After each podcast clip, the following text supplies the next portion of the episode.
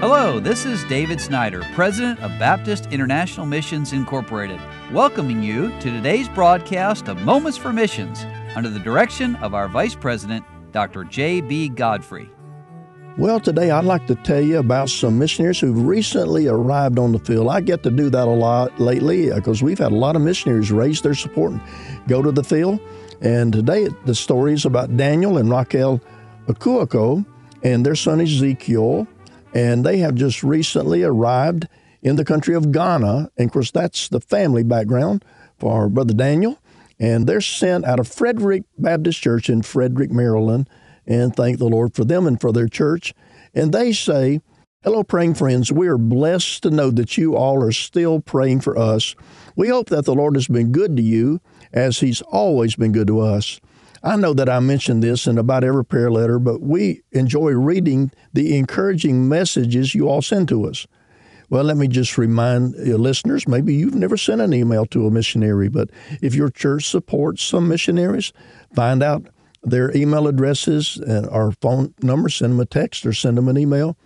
So, a good reminder to do that. So, Brother Akuoko says, timing of those messages for us are simply perfect you continue to be in our prayers as well.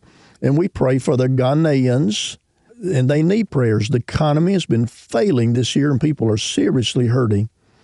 Back in August on the 9th, we arrived safely in Accra, Ghana. Thank you for your prayers in that regard. During our time there, we were able to submit paperwork for Ezekiel's dual citizenship. We're still waiting on some other documents to arrive to finish Raquel's paperwork. Then we quickly stopped in Kumasi before arriving in Sunyani on August the 15th. While waiting at the airport in Accra for our flight to Kumasi, I had the opportunity to witness to a few people.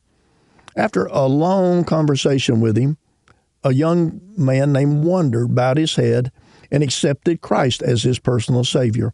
And we thank God that the processes have not been tedious. God continues to pave the way for us to get settled in here in Sunyani. He's provided us with a house and a vehicle of our own. It's taking a little bit of time for our bodies to get adjusted to the Ghanaian weather. We've dealt with sickness every week we've been here, and it seems like it hits Ezekiel the hardest. Every time he gets sick, though, he bounces back better than before. Ezekiel doesn't have much interest in crawling these days. He wants to begin walking already, so he stands and holds onto the couch every chance he gets and prays the Lord for his growth and progress. Well, at the beginning of October, we started our neighborhood Bible club. The children in our area are very, very excited to attend. Please pray for a great turnout for souls to be saved. We're also working to start our adult Bible study and we're praying that God will work on the hearts of those we speak with. Our contact information has been updated, and if you need that, you can find that here at Baptist International Missions. Now, young missionaries just starting out, they need our prayers. And this family has reminded us of that as they get to a new country.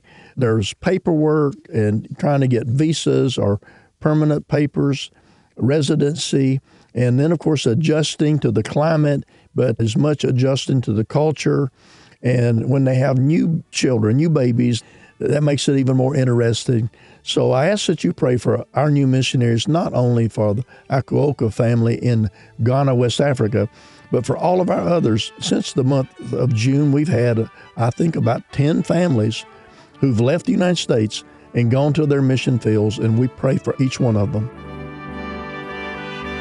You've been listening to Moments for Missions. For further information, please write to BIMI, P.O. Box 9, Harrison, Tennessee 37341, or call us at 423 344 5050. Or you can visit us online at www.bimi.org. Until next time, may the Lord richly bless you.